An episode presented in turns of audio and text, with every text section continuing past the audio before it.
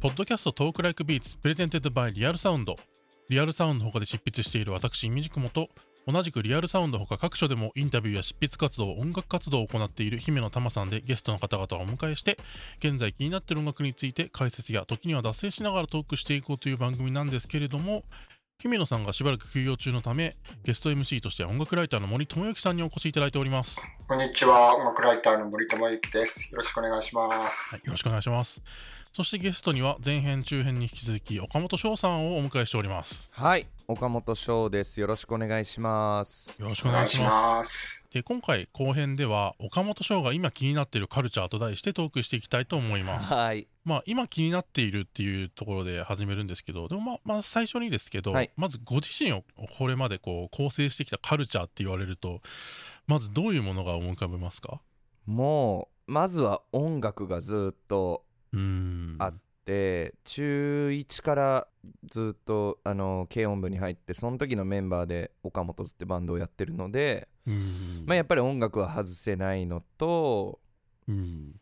あとは本当いろんなものがもちろん映画も好きだしうん。なんだろう小説も、まあ、そんなにたくさんの量は読んでないですけどいまだに定期的に読んで、あいいなとか思いますしただ大きく一つあるのは漫画ですかね。うん。漫画は結構好きで週刊誌5紙をもはい。うかれこれ12年ぐらい多分毎週欠かさず読んでて、毎週。はい、なんでもちろん古い 古い漫画も好きなんですけど、はいまあ古い漫画昔の漫画の本当にこう掘り下げて詳しい方と比べるとそういうのは別にうんあのそういう方には負けるなと思うけど。まあ今現在進行形で連載してる最新のものとかは結構知ってるなっていう気持ちになったりしますね。おーうん。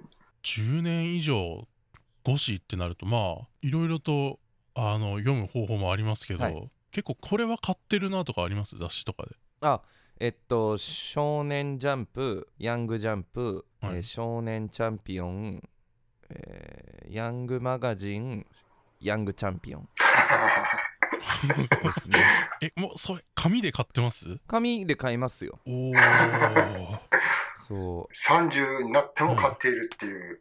う。いや、そうなんですよ。あのー仕事が忙しくて飛ばしちゃったもうどこの本屋行ってもコンビニ行ってもないみたいな時は LINE 漫画とかジャンプのアプリとかで、うんうん。あのもちろん読むこともありますけど、基本は紙で買って読みたいですね。おあの指が黒くなっちゃうやつを。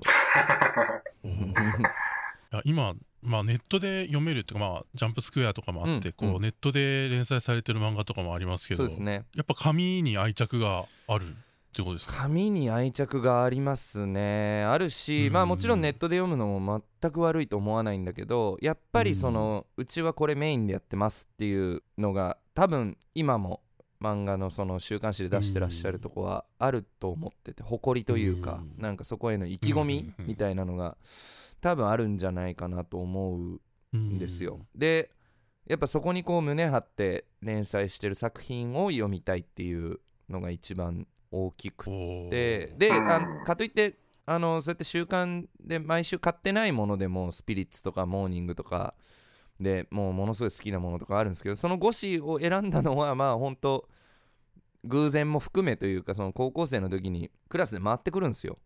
漫画が。うんうんうん。毎週。それをたまたま買い続けてるみたいなとこもあるのでうん。あのそういう意味ではなんていうかあの他にも素晴らしい週刊連載とか月刊連載の漫画ってのはあるんだけど、うんそういうのは単行本で追ってて、まあ、週刊連載で追ってるのはその5紙ですね。うーんいや、あの、リアルサウンドブックっていうところで、翔さんに漫画を紹介してもらうっていう連載を実ははいやってまして、そうなんですよ。もう結構その前別の媒体でやってたんですけど、2年間ぐらいね、毎月のようにうん、翔さんに新しい漫画を教えてもらうっていう楽しい連載やってて、う んいや、この2年ぐらいでね、漫画業界、まあ、鬼滅の刃を筆頭に盛り上がってるじゃないですか。盛り上がってますよね。あの、鬼滅の刃、呪術廻戦、チェーンソーマンと、まあ、少年ジャンプからガンガンヒットが出てるので、うんうん。再び漫画カルチャーすごいですもんね、今。うーん。だいぶ動いてますよねねなんかその辺もね追っててうわこれ来るだろうなと思ってたら来たみたいな。おおいやすごいんですよ翔さんマジで。あのねチェーンソーマンが始まってまだ何回かうん。の頃にうん。これはもしかしたら少年ジャンプを変えるかもしれないって言ってて。へえすごいなこの人と思って 僕も漫画にそこまで明るくないんですけどチェンソーマンはさすがに読んでますね。まだ最終巻まで行き着いてないんですけど。やいやいやゆっくりぜひ。いやまあそうなんですよ。だからまあ漫画は結構でかいですね自分の中で、であの本当に音楽とかはもうちょっとやっぱ作る視点も入ってくるというか、うんあの、プレイヤーとしての自分ってのもいるんですけど漫画に関しては本当にただの読者っていう ただのファンっていう。いや素晴らしい。ねなんかでもそうなれるのもやっぱいいなと思って。うん。ですね。だから漫画は好きであとは何でしょうね。でも今注目するカルチャーって難しい質問ですよね本 そうですよね。まあひまあ広いかなり広い。当にうん。え SF 好きですけどね。SF SF ほう。SF のものがいろいろ好きです。何でも。小 SF 小説が好きだし映画も SF が好きだし。だから例えば普通にその時事ネタのニュースとかでもうん。テスラがスペース X で NASA と取引してとかおおみたいななんかそういうニュースは追っちゃいますね。もう向こううんの宇宙の向こうの方の超新星爆破でこんなものが検出されたとかあナ所持を読むの面白いみたいななんかそういうああなるほど、うんなんかねうんあのだ VR がどうで Google グラスがどうでとかも含め、うん。まあ別に今注目とかじゃないですけどうん。あの好きですすごく。そういう SF 趣味みたいなものっていうのは結構小さい頃からあったんですか？多分あってうん。みんなこうちっちゃい頃好きになるものって、まあ車が好きになったりとか電車が好きになったり、人形遊びが好きだったりとかっていう時に俺恐竜が超好きで。まあなんかひとひねりありますよね。多分その SF 的な。うん。ちょっとあるなと思い返すとあるしあの SF が好きって気づいたのは本当二十歳超えてからで後々思い返すとあ俺が好きなの SF なんだみたいなうん。ことだたのでまあ元から好きと言っうんてもいいんじゃないかなと思いますね小説や映画も SF 好きなんですね。好きです。SF 小説もあのーマルドゥック今なんだっけ？アノニマスになったのか？マルドゥック・スクランブルっていうはい。小説の続編がずっと出続けてるんですけど、うん。それもこの間新刊が出たんで慌てて読んでたりとか。へなんでしょう。あのもう本当でも SF 小説に関してはまだまだもう無限に出ちゃってるからそんなに人にこう、んこれ読んだって言えるほどではもちろんないんですけどやっぱ普通にファンでうん。読んでますよ。名作をじゅ名作から順々に読んでっててうんうんうん。伊藤計画とか最近の日本のあ SF ー作家伊藤計画は天才だなと思ったりとうか。うん。だから去年「ハローワールド」っていう映画のサントラをやらせてもらった時もあれも SF だったんでいうんうん。嬉しいみたいな結構。でその脚本書いてる方が野崎まどさん書いてた他の小説とかも好きだったりしたので。うん。とかまあそうですね。SF は好きです。映画も。だ最近やっぱ CG の技術の進化とともに SF 映画増えたじゃないですか、うん。それも面白いですね。テネットはまだ見てないんですけど。あのー一通りなんか見れるタイミングがあれば見てるしあうん。とサイバーパンク2077ゲーム。SF ゲーム。あゲームも。ゲームも SF ゲームは面白いなと思いまへす、えなんかね結局未来近未来の話をしてるんだけど現在の問題の地続きなんですよ、全部。うん。だからなんか一個の比喩として現在のことを今起こってるこの問題で世の中ってこうなるんじゃないの？みたいなところうん。ってすごく面白いのとあとはまあ広角機動隊とか見てる人はもちろんわかるだろうけど SF の特にサイバーパンク以降の SF の大テーマってもうその魂の所在人と AI の違い動物と人と植物となんか結局うん。意識があるないって何とか魂って何とか。うん。なんかめちゃめちゃ根源的な話だなと思ってて。うん。なんか人がものを作る。要はその社会学的な生物学的じゃなくうん。て社会学的な人間のなんかこう存在意義というか子供を残すっていう意味じゃなく自分の作品を世に残すとか人の記憶に残るとかうん。なんかそういうことにすごいロマンを感じたりする部分とかがやっぱ SF 好きにつながってるなと自分では思ったりとか、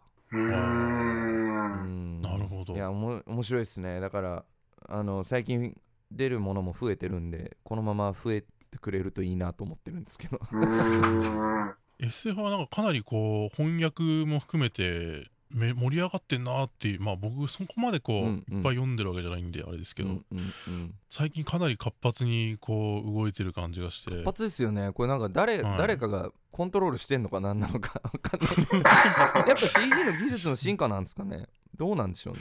どうでしょうね。なんかやっぱりこう SF 的なもので何かを考えたり捉えたりしたいっていうような欲望がなんかこあうどんどん高まってるのかなっていうふうにも思いますね。なんかこうテクニカルな問題以上になんかこうそれこそ実存的なうん自分とは何かとやったりとうか、ん。まあ、そういうことちょちょっと前ですけど、あのーメッセージっていう映テッド・チャンのはい。あなたの人生の物語をあの原作にしたやつとか、なんかこうそういうこう他者とかの存在であったりとか、まあその自分っていうもののあり方のうん。を問うっていう時にやっぱこう SF というそうのんジャンルがめちゃくちゃ有効になるタイミングってやっぱりあるよな。うんうんうんいや、本当そうですね。確かうに。うんあれですもんね。あの、ノーベル文学賞取った、あの、和尾石黒さんのああはいはいはい。新作が、クララとお日様っていうのも、少女と AI の童話みたいなお話なんですよ。あうん。そうなんだ。もう完全に子供向けの SF みたいな話で、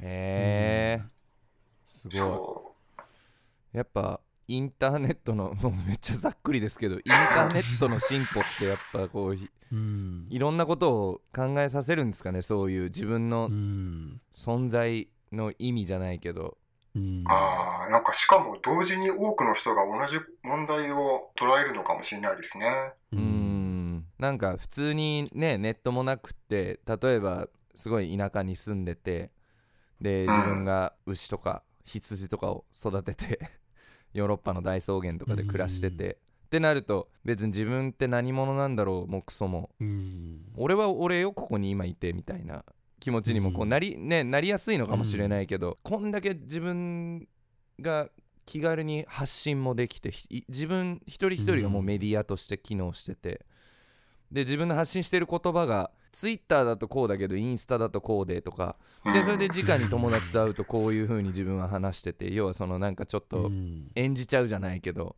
俺って本当は何なんだろうとか、まあ思いやすいですよね、うん。状況として。やっぱりこうまあ僕も思い返してみると意外と SF 読んでんなとかちょっと思い返したりして。ふと今の話聞いてフィリップ・ケイ・ディックとか割と読んでたああうんいいですね、うん。いいんですよ。フィリップ・ケイ・ディックとカート・ボネガットは結構読んでたなっていう。そうそうそう。なんかだから別に SF としてっていうのでうん。読まなくても全然いいというか俺も気づいた後でこう考えていくと一応 SF っていうくくりで調べていくと好きなのが出やすいなみたいな、あそうそうそう。えーまあそうした感じでご自身のその中を構成しているカルチャーっていうのと加えて最近なんかこうチェックしているこれは気になってるなみたいなそのジャンルであったりコンテンツとかってありますか？うーんそうなんですよ。ほとんどはもう漫画で。あああとはこれほんと広く浅くじゃなくてめちゃめちゃ狭く深くなんですけどあ。うん。えっともともとゲームすごい好きで。はいあの小学生とか中学生の時ずっとやってたんですけど、はいそのリアルタイムでゲームボーイから64になってゲームキューブになってプレステがプレステ2になってとかはいあの大人になって自分でゲームやると本当にのめり込みすぎちゃってああのはいはいはいそれどころじゃなくなることが多いなと思って あの二十歳ぐらいかな。からえっと、ゲーム実況を見るようになって YouTube きあー。でであじはい。そうそう。で、へうん。ただいいろいろ見たんですけどいろいろ見た結果2年3年はいろんな人の見ててそっからあのツーブロっていう人のーツーブロ。ー。へゲーム実況だけを見るようになってもうかれこれだけを？だけを見続けてます、面白い。え、すごいんですか、その人？いいんですよめちゃめちゃへえ。ツーブロはへえっとねあのー、2人兄弟のはいはいは2人とそれからもう1人その別の人ではい3人組でやってて、い。うん。はいその音じゃっていう弟の人はいがえっと声優の大塚さん？あのメタルギアとか。ははいい。はい大はい。は塚明夫さん。に声がそっくりみたいなので最初注目された人で。めっちゃいい声じゃないですか。めちゃめちゃいい声なんですよ。でもうとにかくいい声っていうのとそれからゲームが上手。めちゃめちゃ。別になんかプロとかそういう話じゃないと思うんですけどうん。俺はその辺そこまではもちろん分かんないんですけどもう見てて上手なんでなんかいちいちこううん。あーみたいな気持ちにならず見れる。それからあのね、うん。これここが一番大事なんですけどゲームをやってて、もうイライラしないんですよ音じゃさんは。ああなんかプレイヤーとしてそこうチクショーみたいなことは言わないみたいな。そう。もちろんね悔しがる時はあるんだけど、うん。ゲームで負け続けたり誰かにうこう、ん。うん。とかなんか例えばちょっとバグが発生したとかでもいいんですけど要はその不具合、うん不都合なことが起きても、ゲームが楽しいから楽しくないみたいな。おおすごい。いやあのね結構俺これ才能だと思ってて。ゲームで友達と今まで何回喧嘩したかというかその うんゲームってね人を逆上させるんですよ。もううん。桃鉄とかやってると 友達いないなくなるんじゃないかみたいな。うん。あれならないんですよこの方は。へえ。えーで、他の実況者の方は結構イライラしたりするんですか？イライラする方います結構。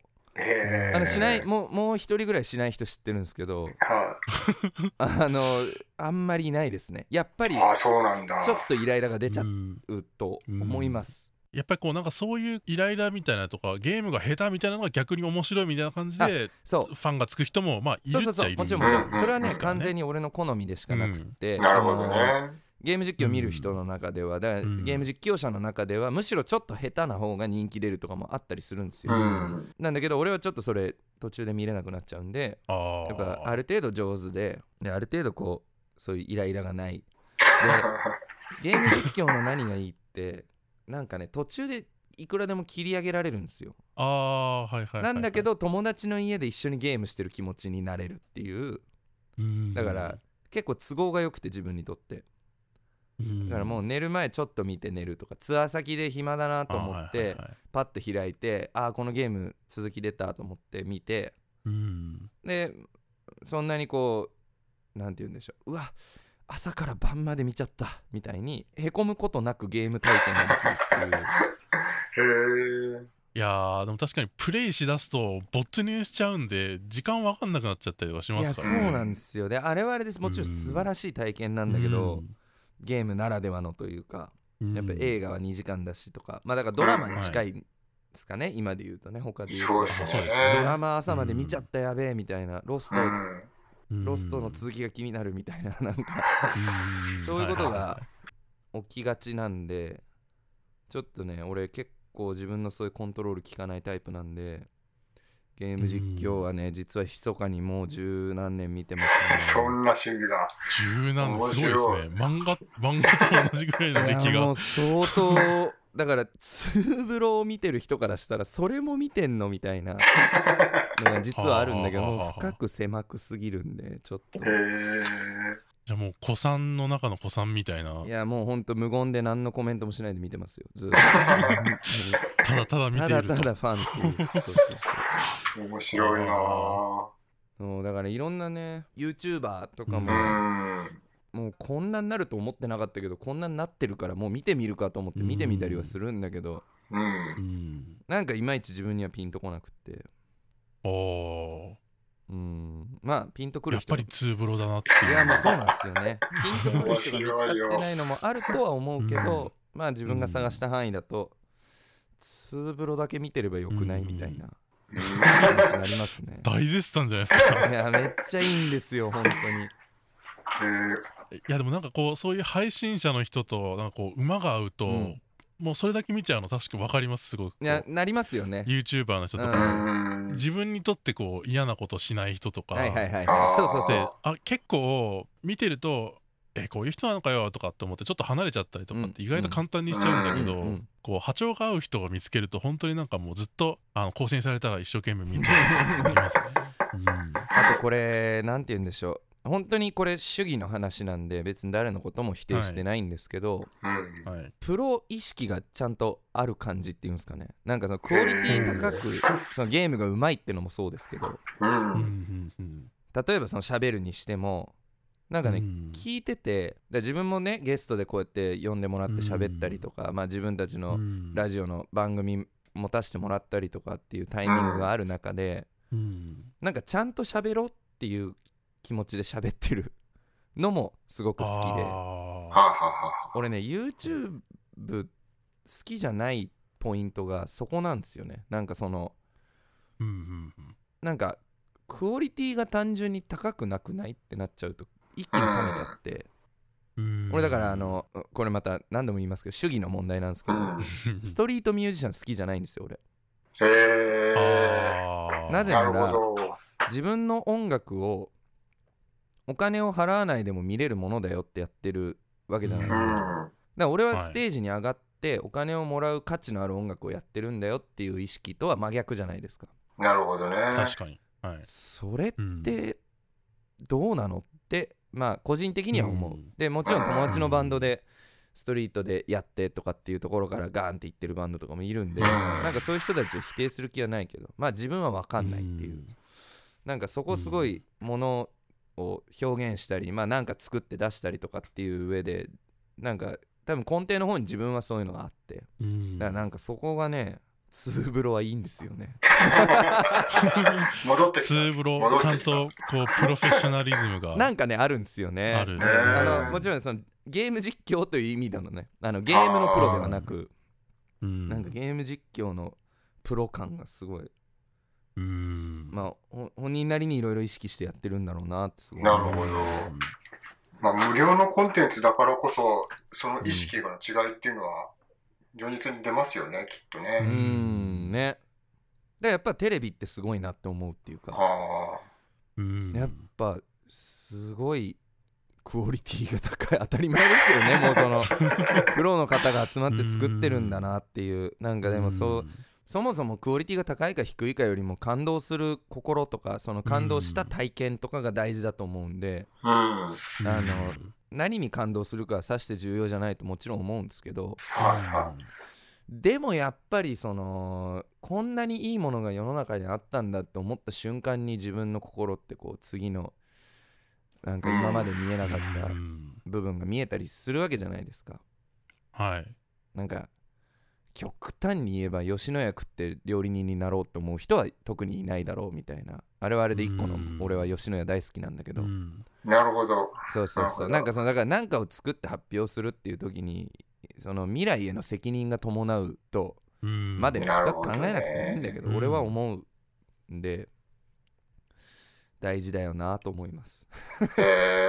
それをツーブロを見て感じるっていうのがすごいめちゃくちゃいいですね。いやなんかやっぱりゲーム実況の楽しさってまあいろいろあるんでそうですよね。もう本当にそういうのじゃないところも好きなんだよって人もたくさんいるのは分かるんだけれどももちろんでもなんかこう自分のそのアーティストとしてのうん表現者としてのスタンスがそのゲーム実況に求めるものにまで通底してるってめちゃくちゃハードコアだなと思っいやハードコアですよね。すごいいい話だって思っていやすいません。見ようかなって思いますもん本当ですよね。ちょっとあのーうん。ねもちろん好みはあるけど俺は好きですうね。うん。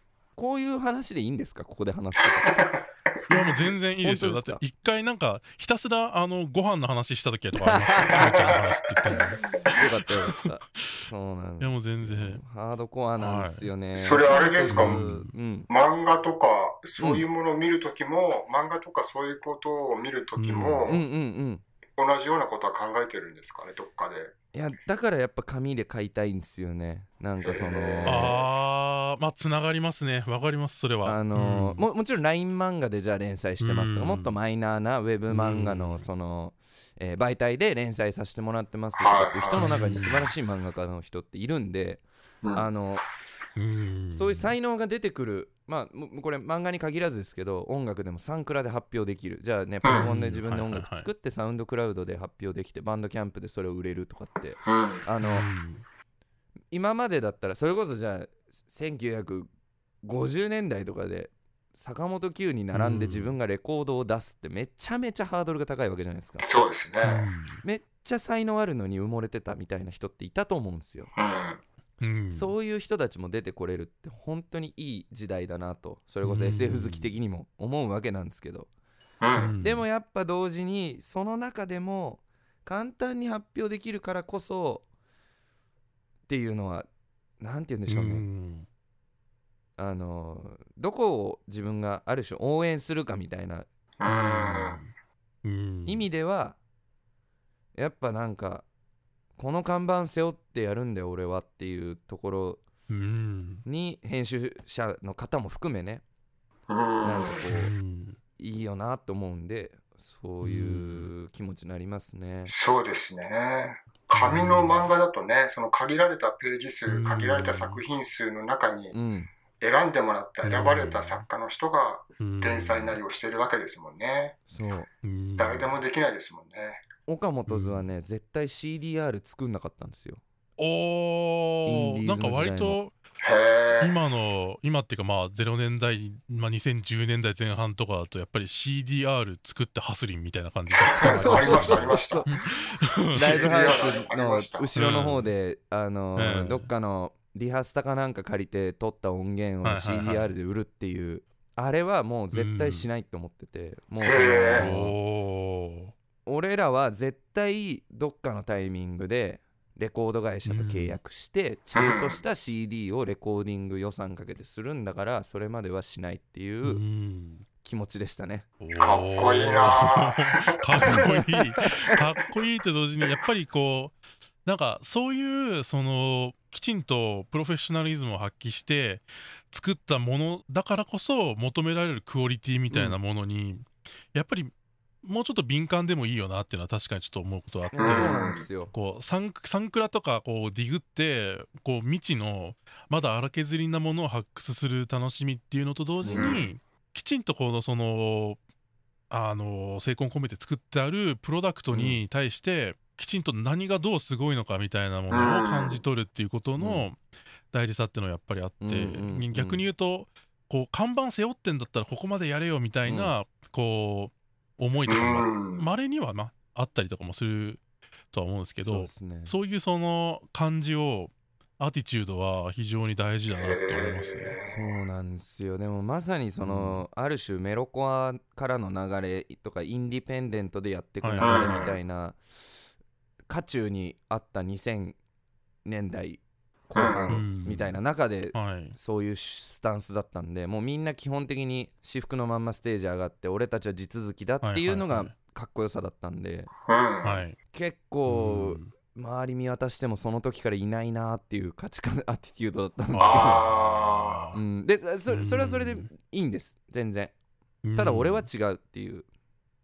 それはあのステージに上がるっていうパフォーマンスするっていうことにおいても同じスタンスだったんですか、うん。まさに。なんで俺らは必ず衣装を着てステージに上がってましたね。そうだったかも。お金ないんんですよ。もう学生だから。お金ないんだけど 下北沢の古着屋でも何でも行って500円とか700円でもいいからミック・ジャガーがこんなジャケット着てたうん。似てる気がするみたいなの買ってそれをステージに上がるまでは着なくってちゃんと控え室で学校行った服から着替えてって。いうとこにすごく意味を感じてたっていうか。へえ。うん。なんでもう一貫してそこはあるしまさにさっきのサンクラの話じゃないですけどうん本当にそういう責任感を持ってもの作ってるかどうかに敏感うんな方がいいんじゃないのとは。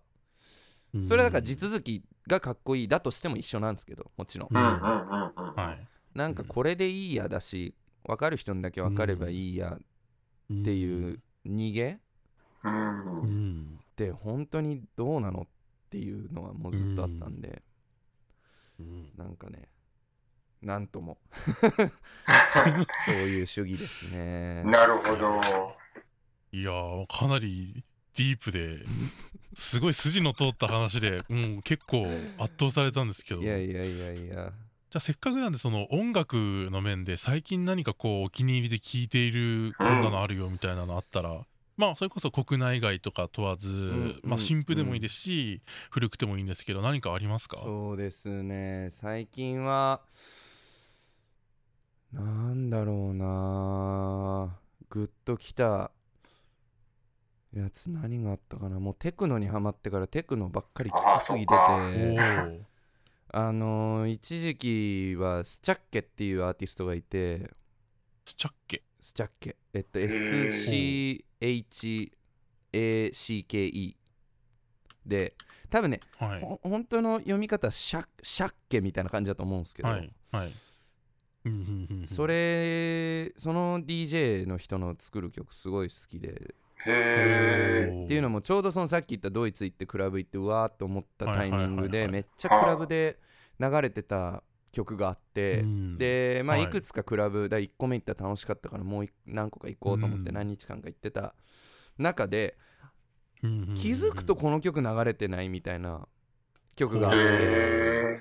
で調べたらそのスチャッケっていう人の「キスロテはい。ィ・ピープル」って曲なんですけど、キスロティっていうのがロシア語でアシッドって意味なんですけど。へえ。はあのロシア語かな？まあそうそうそう。でうん。あーなんかスチャッケって人なんだっていうので知ってで聞き始めたはらあ。どうやらその年のレジデントアドバイザーってあの RA っていうのがはクラブのいありますね。うん。えーチケットとかその今日どこで誰がやってるっていう情報が全部載ってるサイトなんですけど RA が選ぶ2019年のナンバーワンヒットみたいなのがそのキスロティ・ピープルだったりして。おもう現場で知るみたいな。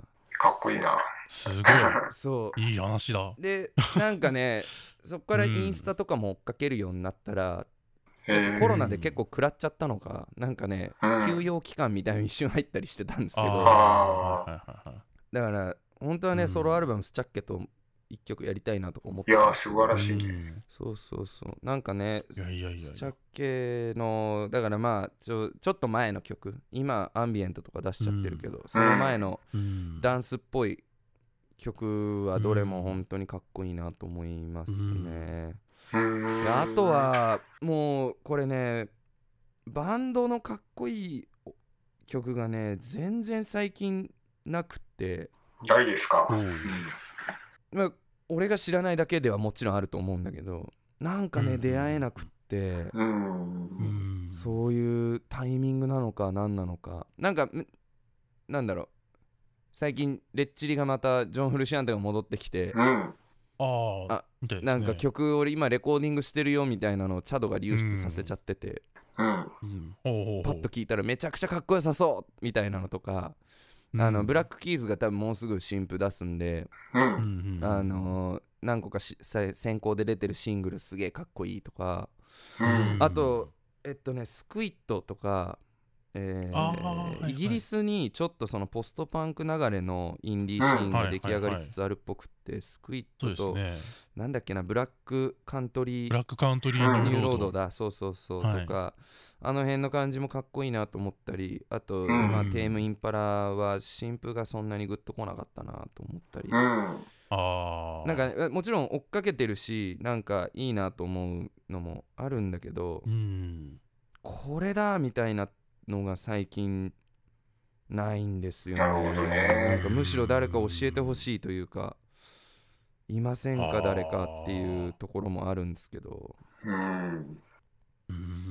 なんかねでで実は5月19に岡本図がバンドミュージックっていう曲をリリース。するんですけど それはそういう歌ですね。バンドミュージックすごい直球なこんな時代に時代遅れのバンドミュージックを誰か書き鳴らしてくれよっていう。歌なんですけど、うん。あチャイのチョコチップかもねすげえよかったわ。うん。チャイのアルバム良かったですよよね。かった。うんあとチャイうんうね、ん。でもチャイも結構そのバンドっぽさよりも、結構こう外部のプロデューサー呼んで、う打ち込み寄りのサウンドを展開したりとかして、うん。結構ガラッと変えてきてますよね、うん。そのアプローチを。変えてますよね。そこの思い切りの良さも結構好きだったっすね、うん。あとあれか。えっとね。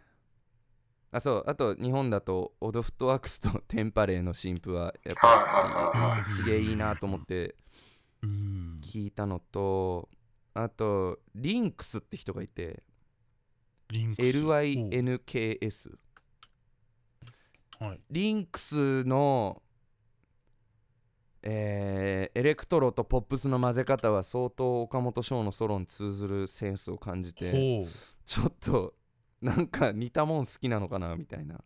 なるほどね。う。んちょっとどういうシーンのどういう人なのか全く分かんないんですけどううん。うん。ん。うん結構多分 LGBTQ 流れのカルチャーの人っぽいはいはいはいはい。ビジュアルで。うん。なんかねまあ楽しみですね。ほうほうほうほうほう。ああロン今バンドキャンプのうん。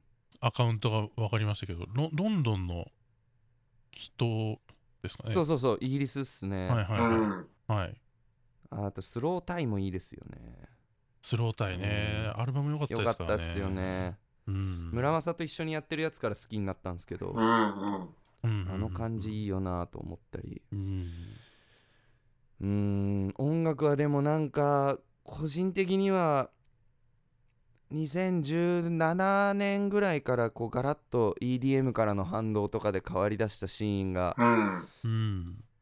うんお面白いことが始まったって言ってこう一回ブワーッと広がってトラップとかも含めてブワーッとこうクールなうん。かっこいい新しい音楽みたいなのが出てきてうん。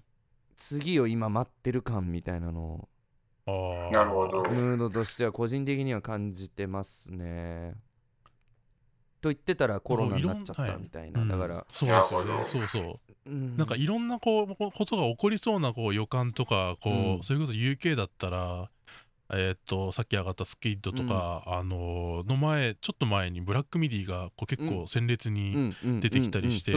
あなんかこうあとまあそれに加えてサウスロンドン系のビートメーカーっぽい、うんうんうん。まあ、ジャズっぽい人たちとかが面白かったりしたのがやっぱりこうコロナで一回こうそういうテンション上がって行くぞ行くぞみたいな感じだったのがちょっとモードがこう、うん。あの一旦一旦こう下がっちゃったみたいなところがあって。ありますよね。うん。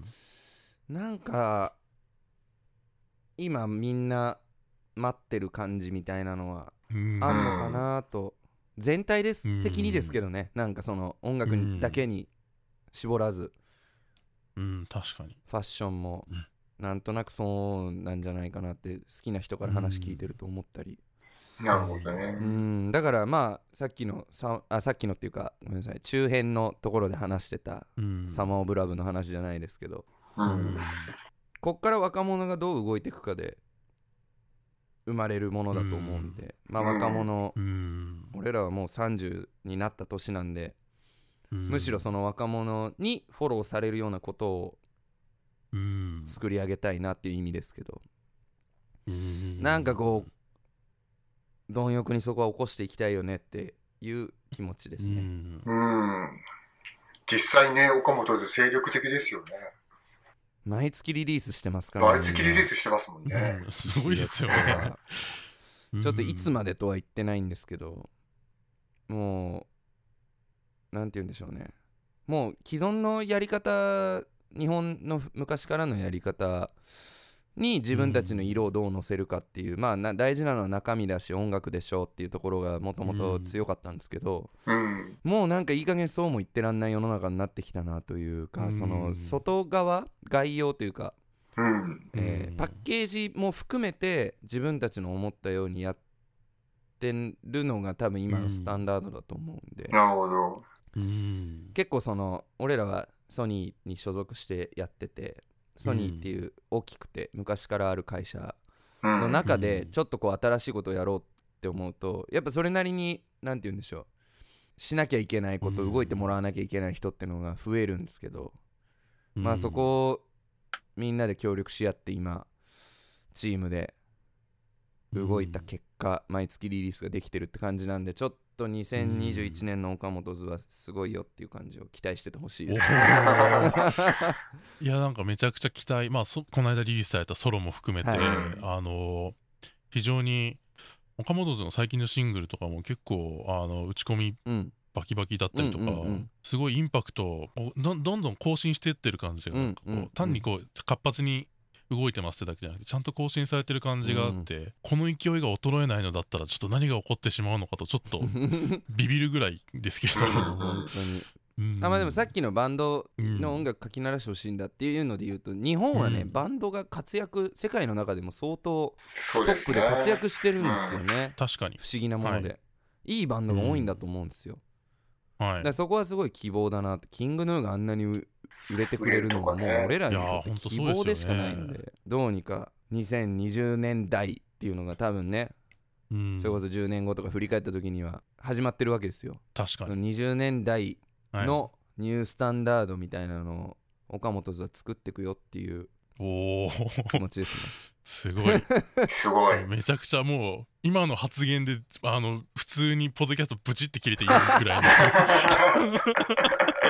感じですすみません。もうなんか気づいたらバンドの話しちゃってましたけど、はい、いえいえでも全然すごい面白いお話。いやなんかやっぱりそのアーティストとしてのそのアティチュードとそのコンテンツに対してこう向き合う時のアティチュードの連続性ってやっぱり、うんうんうんなんかこうどそれがどういう形であれ連続性がある人っていうのがすごくこうなんかこうあの言葉に説得力があるっていうのが出るなってすごい思ってなんかそれがすごくわかる3回だったかなってすごい思いますね。はい、まあとりあえずここで、はい、えー、まとめに入りたいと思うんですけども、はい、えー、ここまで岡本翔が今気になってるカルチャーと題して岡本翔さんにお話しいただきました。はい。というわけでそろそろ終わりの時間になりましたけれども、はい、えー、これまで全3回前編中編後編と岡本翔さんいかがでしたでしょうか？